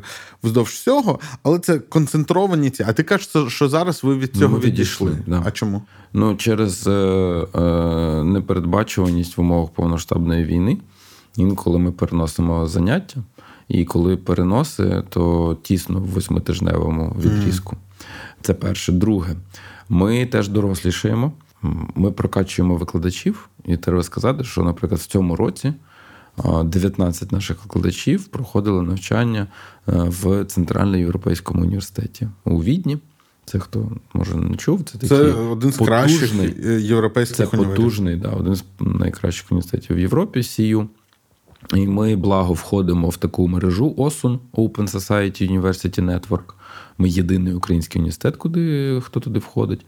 І це нам дає можливості слухати певні їхні курси, ну і багато інших колаборацій. І от у них є курс, який називається Foundations of Teaching in Higher Education. І він такий семестровий, там все нормально, з домашніми завданнями. І у нас дев'ятнадцять викладачів його от слухали. Ти його теж слухав, так? Так, да, я його теж слухав. Ми багато чого з того почерпнули. Зокрема, ми почерпнули ще більше знань про те, як зайві стресори знімати. Я не скажу, що це rocket science, але ну, до цього теж треба доростати. Ми просто е- в певний момент почали робити крос-предметний календар різних дедлайнів. Тобто у тебе є дедлайни на певному предметі, але давай розташуємо на цей календар три предмети. І ми побачили, що в восьмитижневому дуже виходить часто ці дедлайни збігаються. І коли у тебе навіть в трьох предметах дедлайни там ідуть ага. водночас, це додатковий стресор. Тобто а ви слідкуєте, щоб якась всередині курсу там важлива письмова робота там з історії України не, не збігалася з важливою... Не було цієї конкуренції, не було ось цього. Ну, тому що природнім чином навичка планування часу. І там у нас є окремі студенти, які роблять дуже загадя. Але здебільшого всі дотягують до дедлайнів. Ну, ясно. І... Ну, ми сиділи, і Георгій Шевченко запропонував, давай поріжемо рік на три і зробимо те, що в Могилянці, як зараз пам'ятаю, відмовилися робити. Студентам сказали, да щось ви занадто шибко розумні. Плаваючі початки і кінці предметів. Тобто триместр починається, але з самого першого тижня починаються не всі предмети. Частина на першому, частина на другому, частина взагалі на четвертому починається. І вони роз... бігаються в календарі ці дедлайні, насправді. Mm-hmm. Ось. Ну, бо що типово? Типово викладачі так ставлять. Типу, в проміж... в... на екваторі якийсь дедлайн буде якоїсь роботи, да? І там в кінці, наприклад. Там... Ну, або проекти будуть розтягувати по частинкам, і там важливі якісь реперні точки реалізації проєктів, типу, на цьому курсі. Це насправді дуже схоже на реальну роботу потім. Ну, бо от у мене на роботі є періоди, коли я зосереджений там, на якихось перформанс-рев'ю е- колег. Угу. Є періоди, коли я там на релізі якогось продукту зосереджений. Є, коли ми там займаємось більше плануванням і, і чимось таким. І, по суті, це все просто різні дисципліни. Це, це різні продукти і все таке. Ну, і, і завжди в фоні треба підтримувати все, тому що ну, воно йде да. одночасно. Ну, і зараз я ж повернуся. От я вже сказав, що у нас є таскфорс, який дизайном займається. Таскфорс, який, знову ж таки, підбір викладачів зараз під всі програми. Це да. команди, правильно? Ну, є лідери, і там всередині, як я вже сказав, це люди, які не кидають своєї поточної роботи, але вони виділяють ще час у себе на те, щоб опікуватися цією великою трансформацією нашою. От, і це, ну, це насправді те, чим я дуже сильно пишаюся, що я належу до такої команди, коли є люди, які здатні поточку не, не кинути нікуди, да, вони її далі тянуть. І ще оцю трансформацію вони можуть на ходу перебудовувати ці речі, планувати наперед. Ось. Тобі мало того, що ти сам да. так працюєш, да, то вже надихає, коли інших я залучаєш. Я дуже надих... да, сектантство наше все. Так от є ще таскфорс, який займається набором, і там дуже багато всього. Ось, дуже багато всього. І є таскфорс, який займається оновленням нашого простору, тому що ну, це дуже багато речей. І укриття додаткові.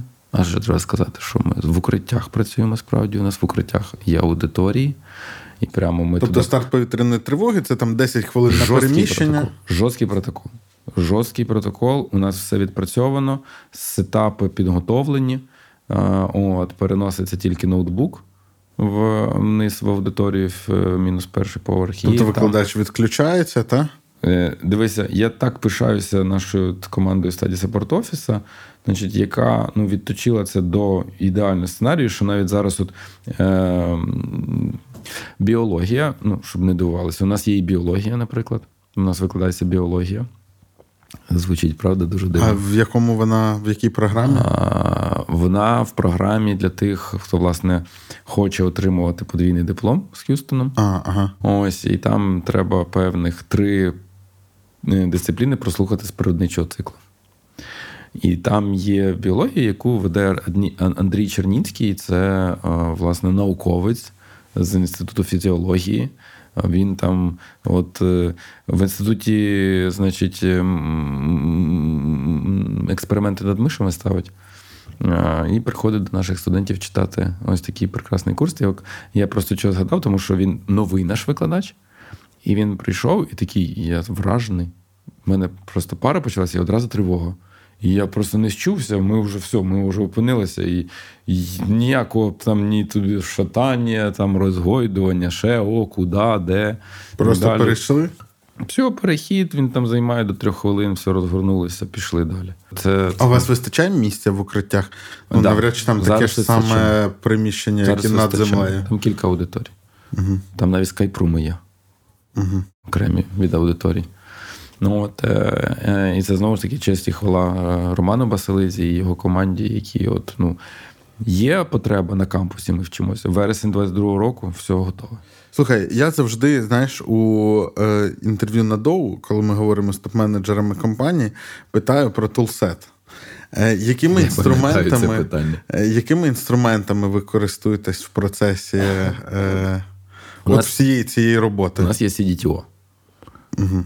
Ну, вау, вона, це вона так... Digital Transformation, прям вона... підпорядковується Федорову чи да, напряму? Чи... Вона так не називається, але я все одно її так назву. Це Анастасія Павленко. І вона дуже багато, справді, ну, от, електронних систем уже розгорнула у нас. Так, ну, я зрозумів. Для навчання, давай перед тим, як ти почнеш її хвалити, чи закінчиш її хвалити, давай ми поговоримо, що у вас, ну, у вас Moodle для управління. У нас є кастомний Moodle. Ага. Кастомний що Moodle. Ще у вас є? У нас є, ну, автоматизована система університет. Ну, абревіатура страшненька, але вона дозволяє, власне... Автоматизована система АСУ? АСУ, так. Да. Це, ну, відомий продукт в Україні. У нас зараз в розробці, ну, електронні кабінети для студентів. Ага. На такий масштаб вони вже дуже потрібні. Свої, ну, власні, так? Так, да, да. Це доп... мимо Moodle. Допилюється, да, мимо. Допилюється електронний документообіг, бо теж буде страшно потрібний, тому що ми зараз юзаємо, ну, там, вчасно, добре, там, ще щось. Ось. Це для юридичних штук. Да, а для нас... управління проектами, що ви юзаєте? А, є, а, значить, сектанти, які підпільно досі в Асані, але намагаємося в пленері. А, а чому сектанти в Асані? Ви заканчували Асану? Ну, дорого. А. Ти будеш, може, здивований, але у мене є дашборд е- успішності студентів з п'яти таких вкладочок, де близько... Со... Ну, я не знаю... Не... Сервай, зараз про дашборд. Комунікації, в чому ви переписуєтесь? Slack. Slack. Ну, типу, гуглівські, мабуть, ну, гуглівські всі сервіси. Тобто у нас є бібліотека знань, база знань, в тому числі різних там документів юридичних. Ось вона там на драйві, на гуглі. Дешборд? Дешборд. На чому дешборд? На Power бі ай. Ось.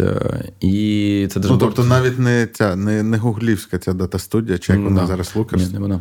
Це успішні студенти в різних вимірах,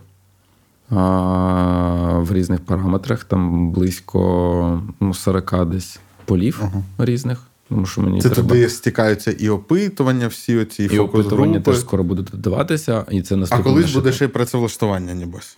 Зараз запустилася повноцінна служба, яка опікується стажуваннями студентів і працевлаштуванням їх. Нова людина в команді. Ось у мене ну, останній перед великим, великим стрибком, в який ми в квітні почали впрягатися, у мене була чергова ітерація Єгор ейч ар. Знайти. Це коли Єгор пише на Фейсбуці да. отакий е, пост слідкує, з отаким списком хто вакансій. Слід, хто слідкує, да, це якби... Ти дуже смішно розповідав про минулий цей набір. Ага. Е, давай я перекажу це, бо ти mm. зараз кажеш, що просто ми це... Е, ти такий, все, нема часу, треба набирати. Я пишу пост. Е, люди починають звертатись.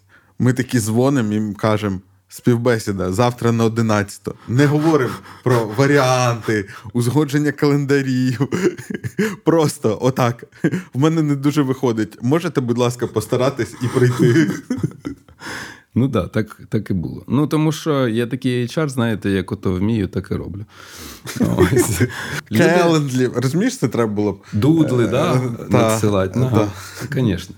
Ну, тобто, я, я чомусь думаю, що я непогано бачу людей. Десь за кілька, там, я не знаю, там, ну, не скажу, що на першій зустрічі, але за годину спілкування я можу. Причому, знаєш, що найдивніше? Знаєш, як я роблю співбесіди переважно? Знаєш, хто говорить на тих співбесідах? На відсотків сімдесят, так точно. То ти? Так. Да. Тобто я, насправді, просто говорю і зчитую. А, тобто ти дивишся на реакцію да, людини? Да, да, да, да, да. Цього достатньо. Да. Да. Е, так от, е, ну да, і оце от ми набирали тоді а, да, а знаєш що? більше я, я, десяти я тобі, людей. Я тобі скажу, це досить е, така неоднозначна штука, але насправді дуже багато людей, от у тебе кар'єра трохи не так складалася, але я дивлюсь по собі, наприклад, угу. я в різних компаніях поводив себе досить по-різному. Ну, типу, бо всюди якісь різні цілі були, різні задачі, різна, не побоюсь цього слова, корпоративна культура. Ну, типу, у мене є якийсь мій власний діапазон, якщо це потрапляє там в мої цінності, принципи і так далі, окей, але десь я працюю, мовно, ближче до одного кінця спектру, десь до іншого. Е, і, і мені, ну, типу, і в усіх цих варіаціях є якийсь свій кайф. Ну, тобто, за великим рахунком, байдуже. А, то, тому, можливо, це, ну, типу, от коли, ну, просто перша реакція, там, ейч ар, чого це ти багато говориш? Mm-hmm. Типу, треба ж людину слухати. Mm-hmm. Але людина, ну, типу, якщо не задати якусь рамочку, то, ну, вона може говорити про різне, чи про те, що їй конкретно зараз цікаво оце, можливо, або такий режим, але не факт, що вона в якомусь іншому режимі не зможе працювати. Тому, тому це може бути зовсім непоганий шлях, коли ти таки кажеш, у нас отак, отак, і уважно дивишся, почало око mm-hmm. смикатись чи ні? Ну, власне, я так намагаюся і робити. І коли це кілька таких от приглядань, да, тому що ти під час цієї співбесіди кілька якихось речей важливих розказуєш і такі далі очікуєш, яка реакція, що, що людина скаже. Ось. А далі ти може, можеш поперепитувати, по темі виходить уже. Ось. І ну, дуже щільно так ретельно. Є ще одна фішка, ми опікуємося стажуваннями, якби ми опікуємося. Тобто ми не кажемо студентам, біжи в поле, шукай, де постажуватися. Тому що наші стажування, вони інтегровані в навчальний план, не просто як рядочок, який там написаний. Там написано, що ми хочемо. Ой, і де ви знайшли компанію? Тобто, стривай. Е, ви підбираєте компанії, яким да. ви розказуєте, чому вони мають Уяви. вчити студентів? Уяви собі. У нас є паспорт стажування. І хто ці люди? Де написано... А ну-ка, розкажи, кого ви пригнули так під себе? Нацбанк, е- Genesis, е- Пумп. У нас є в наших аналітичних центрах теж стажування. От, е- ну і є ще такі компанії, які не, не дуже відомі, не слухують, де у нас там по одному, по двох студентів. Ну і це треба розуміти, що у вас бакалаврат зараз дійшов тільки до кінця доходить другого курсу. Ага. Що-що? Dragon Capital, так. Да. А Dragon Capital? Там, для ну, це ж ваш партнер. Для магістрів, так. Але дивися, е, ну, що важливо, я хочу пояснити велику відмінність і різницю. Коли університет каже е, студенту, дай довідку в деканат до кінця липня. Да? Про практику. Так. Да. То тому потім і виходить так, що студенти приходять десь працювати, а на них всі дивляться, як «Та що ж ти там навчився в тому університеті?» А там не те, що навіть університет поганий. Там просто не було оцього поступового, поступового нарощення навіть не стільки прямо, прям великих навичок і знань, наскільки впевненості. Саме впевненості. Так от, коли ми приходимо і до компанії показуємо, дивіться, ось зрозумілою для вас мовою, це акцентую на цьому. Не мовою академічною, а зрозумілою для вас. Вони це вміють і знають зараз. Ось супермаркет, я це називаю. Супермаркет тих результатів, які ми хочемо, щоб ви з ними досягнули під час стажування зараз. Що з цього виберіть. Принесе вам користь. Так, да, виберіть те, що вам підходить. Один, два, да, вибрали. Далі розпишіться на... А які на... це, наприклад, можуть бути штуки? Та там можуть бути навіть дуже софт-скілові речі. Там можуть бути речі з моделювання якісь, якщо там другий курс уже зараз пішов. Там можуть бути речі, пов'язані з використанням певного програмного середовища, наприклад. Угу. Там можуть бути аналітичні задачі певні. Ось, там можуть бути якісь моменти, які пов'язані з безпосередньою роботою з людьми. Ось.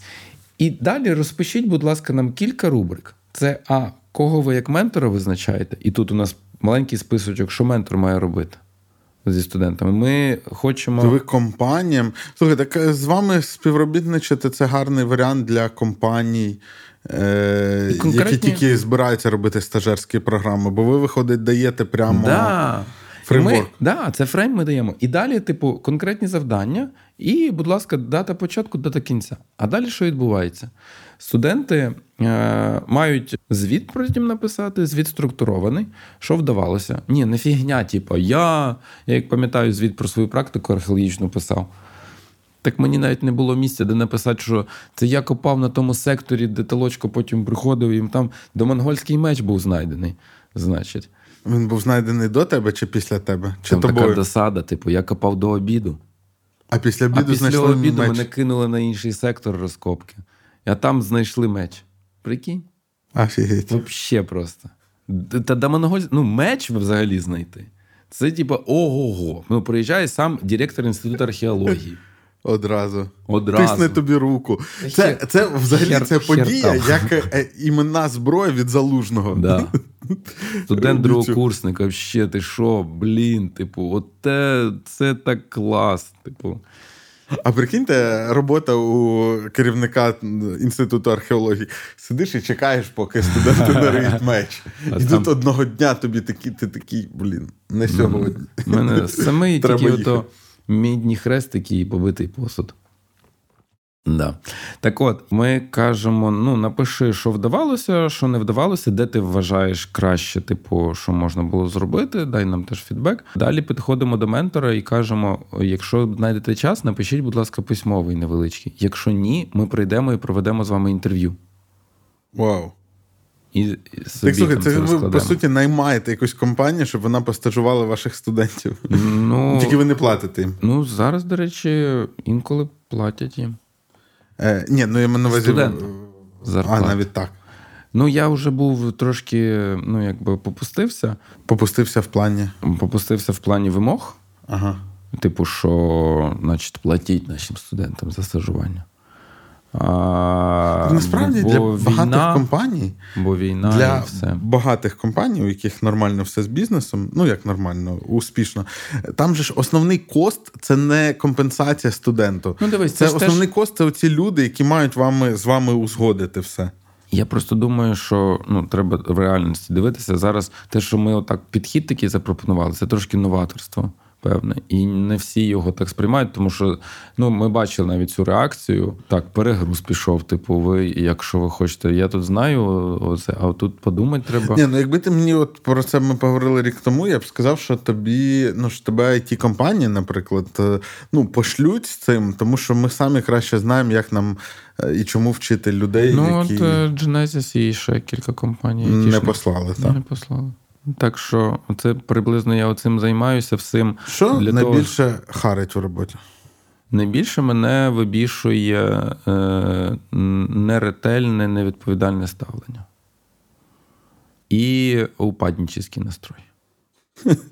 Тому що за це відповідаєш ти. Ну, я не люблю...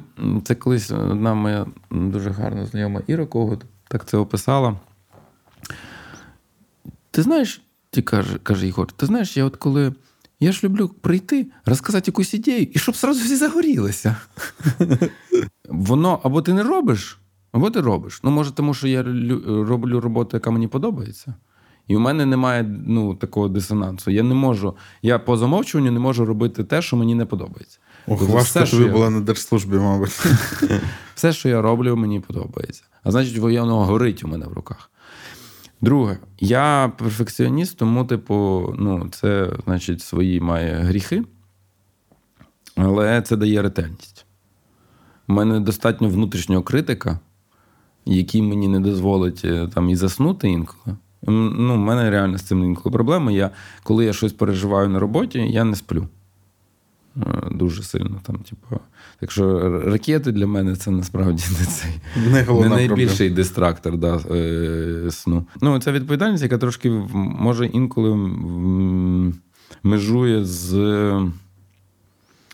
надмірним ризиком, що можна, типу, не счутися і переборщити з тим, скільки ти на себе можеш взяти.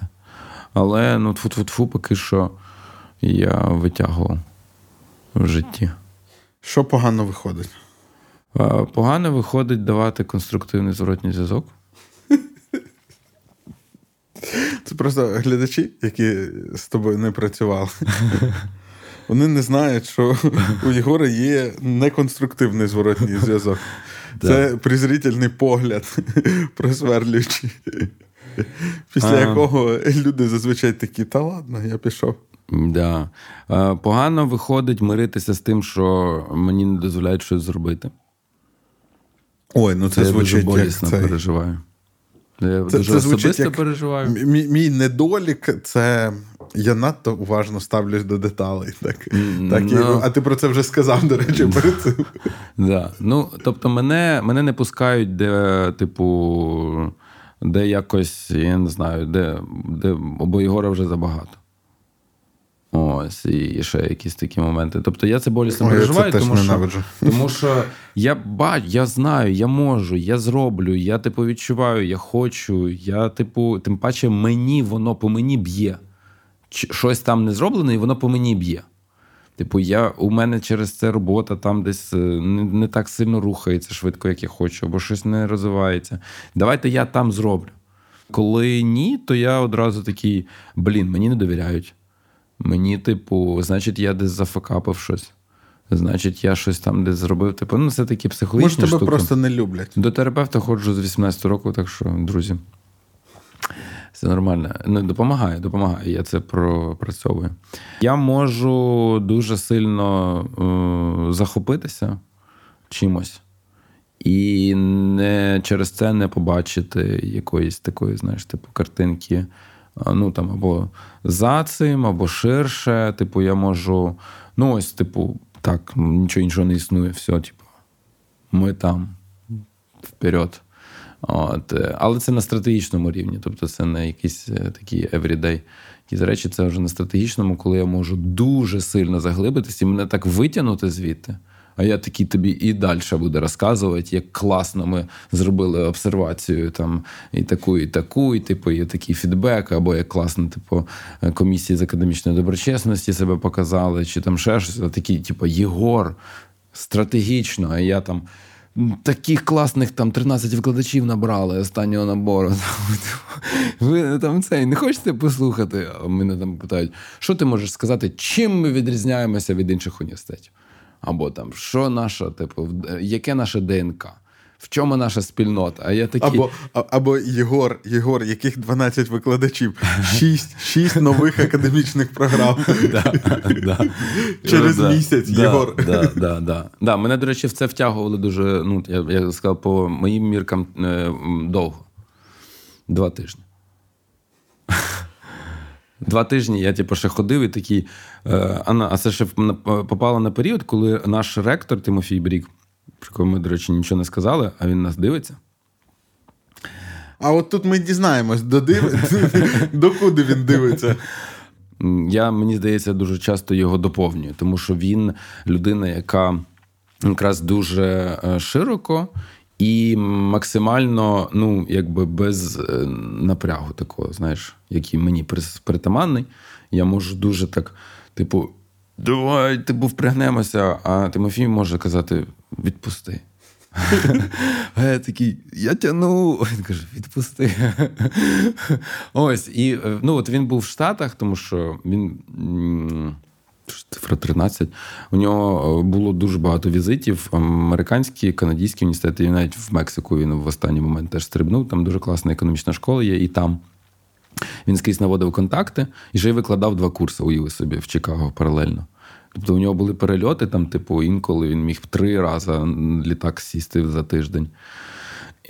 І, до речі, скоро вийде десь, так що чекайте, один його курс не гірше, ніж у Снайдера. Ще раз, вийде курс по... Вийде курс. Публічний? Так, да, публічний. Він взагалі читав два курси. Один – соціологія релігії, це ага. прям його в профіль. А інший – це про Україну і різні її там явища, наприклад, там якісь моменти, аспекти, чи то там, наприклад, от... Я зараз не скажу, бо збрешу, але припустимо, типу, народжуваність в Україні. Ага. І там, типу... Ну, коротше, по, по своїй спеціалізації, так? Ну, так, да, соціологічний такий огляд. Хто знає, у Тимофія є такий на а, цьому, на, господи, як це локація в Франківську? Я зрозумів. Пром... Промприлад. Промприлад. Промприлад. Він там читав такий курс публічних лекцій «Соціологія показала». Ага. І там різні тематики. Він просто був у це в Штатах, а я був ТВО ректора. Мене дуже важко було втягнути в цю ідею, давай, Тисячу, тисячу студентів, бо, ну, у мене там і своїх обов'язків плюс додалося, і я там, типу, так, ну, вже відчуваю напруження, так натягнулися вже мої всі м'язи, розумові, там ще якісь, і тут кажуть тисячу. А кажуть, це у вас Милованов за... Тимофій, так. За амбіційність продовжує відповідати, та продовжує це він відповідати. Приносить. Президент Київської школи економіки. Якби не було завжди оцього, типу, такого підживлення, то в певний момент це так, як я пішов з Цедоса. То, ну, це теж, типу, я вже був там директором, і я якось так вже бачив, там, все стабільно, працює. Став, вже зміна підростає. Так. Зміна, і все хорошо, і є фінансово забезпечення, і там, типу, це. А тут нові-нові. Я, до речі, придумав, як зробити, щоб глядачі не подумали, що це був рекламний випуск Київської школи економіки. Ми зараз прорекламуємо не твої вакансії якісь, а я згадав, що я тут переписувався з представниками такої ініціативи, називається «Навчай для України». Ага. Це дуже Teach класна for Ukraine, Teach for Ukraine, яка частина глобальної там Teach for All, здається, називається. І це супер проста концепція у людей. Вони знаходять спеціалістів, яких відправляють попрацювати на рік чи два, на якийсь час так. в сільські школи і платять за це додаткову стипендію. Ага. Ну, тобто це не айтішна зарплата, але це гроші, за які, ну, там, в сільських умовах можна жити супердостойно, скажімо так. Ну, тобто це таке волонтерство суперякісне і таке, яке має великий ефект, як на мене.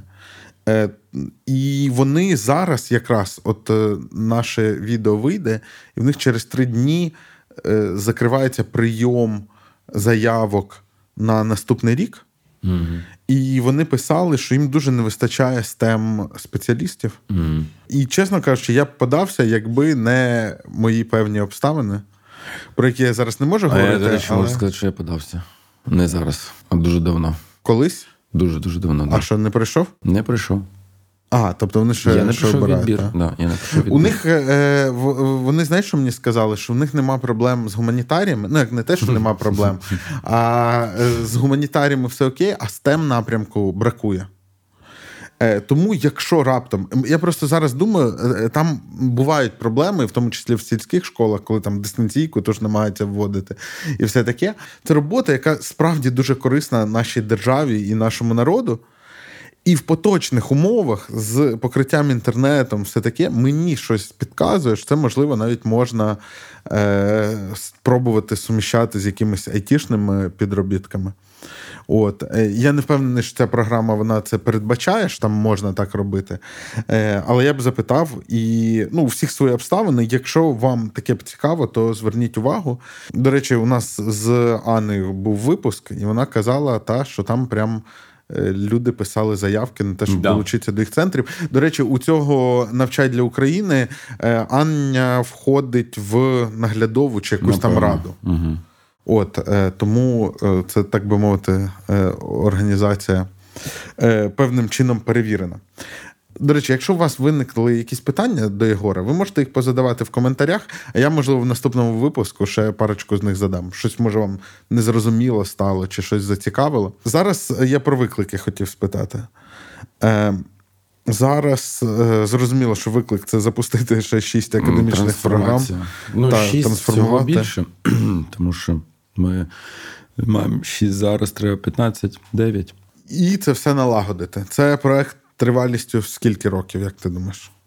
В травні наступному матимемо певний уже спокій щодо того, що ми ну, ось, гарно це все задизайнили і запустили. Угу. Або не матимемо. Ну, і воно має працювати, і далі yeah. вже там підтюнюватись, мінятись. Yeah. Слухай, а ще такий момент. Ти от сказав, що ти прийшов під конкретну таску, саме під бакалаврат, mm-hmm. а зараз же ж у тебе відповідальності не тільки бакалаврат, yeah, так? А що ще? Ну, власне, як перший проректор, у мене дуже багато речей пов'язаних загалом юридичним відділом, який має забезпечувати всю нашу інфраструктуру, ось, і процеси. І щоб були вони прозорі і зрозумілі для всіх, для всіх. Опікування набором для всього університету. Магістратуру. Да, в тому числі магістратури. Підвищення кваліфікації викладачів, якби так по-жорсткому не звучало, такий прокачка, апскілінг. Ось це процеси по набору викладачів, щоб вони працювали скрізь злагоджено. Дуже багато речей пов'язаних з тим, що називається організація освітнього процесу. Угу. О, і це просто, якщо раніше я це якось так створював, і ми це все робили на рівні бакалаврату, то потім, коли я зайняв позицію першого проректора, ми почали це або ті ж самі практики поширювати на весь університет, або якось е- їх трансформувати під весь університет. Ясно. Ну, значить, через рік перепитаю, як справа? Так. Да. Давай. От. А я забув сказати про «Навчай для України». Посилання буде е, в описі. Напишіть, будь ласка, е, ну просто цікаво, е, чи це якось десь близько нагадувало те, що ви собі уявляли, коли чули, що я перший проректор? Чим би мав би займатися перший Чим проректор? Чим би мав, мав би займатися? У мене взагалі, ну, у мене з посади перший проректор немає жодних асоціацій. Можна я жарт скажу? Давай. Проректорський жарт. Да. Я часто, ну не часто, але я сподіваюся, я влучно жартую, що коли я кажу, я перший проректор, вони такі дивляться на мене, я кажу, ну я перший, тому що до мене не було проректорів. Так. Е, да. А ми на цьому прям закінчимо.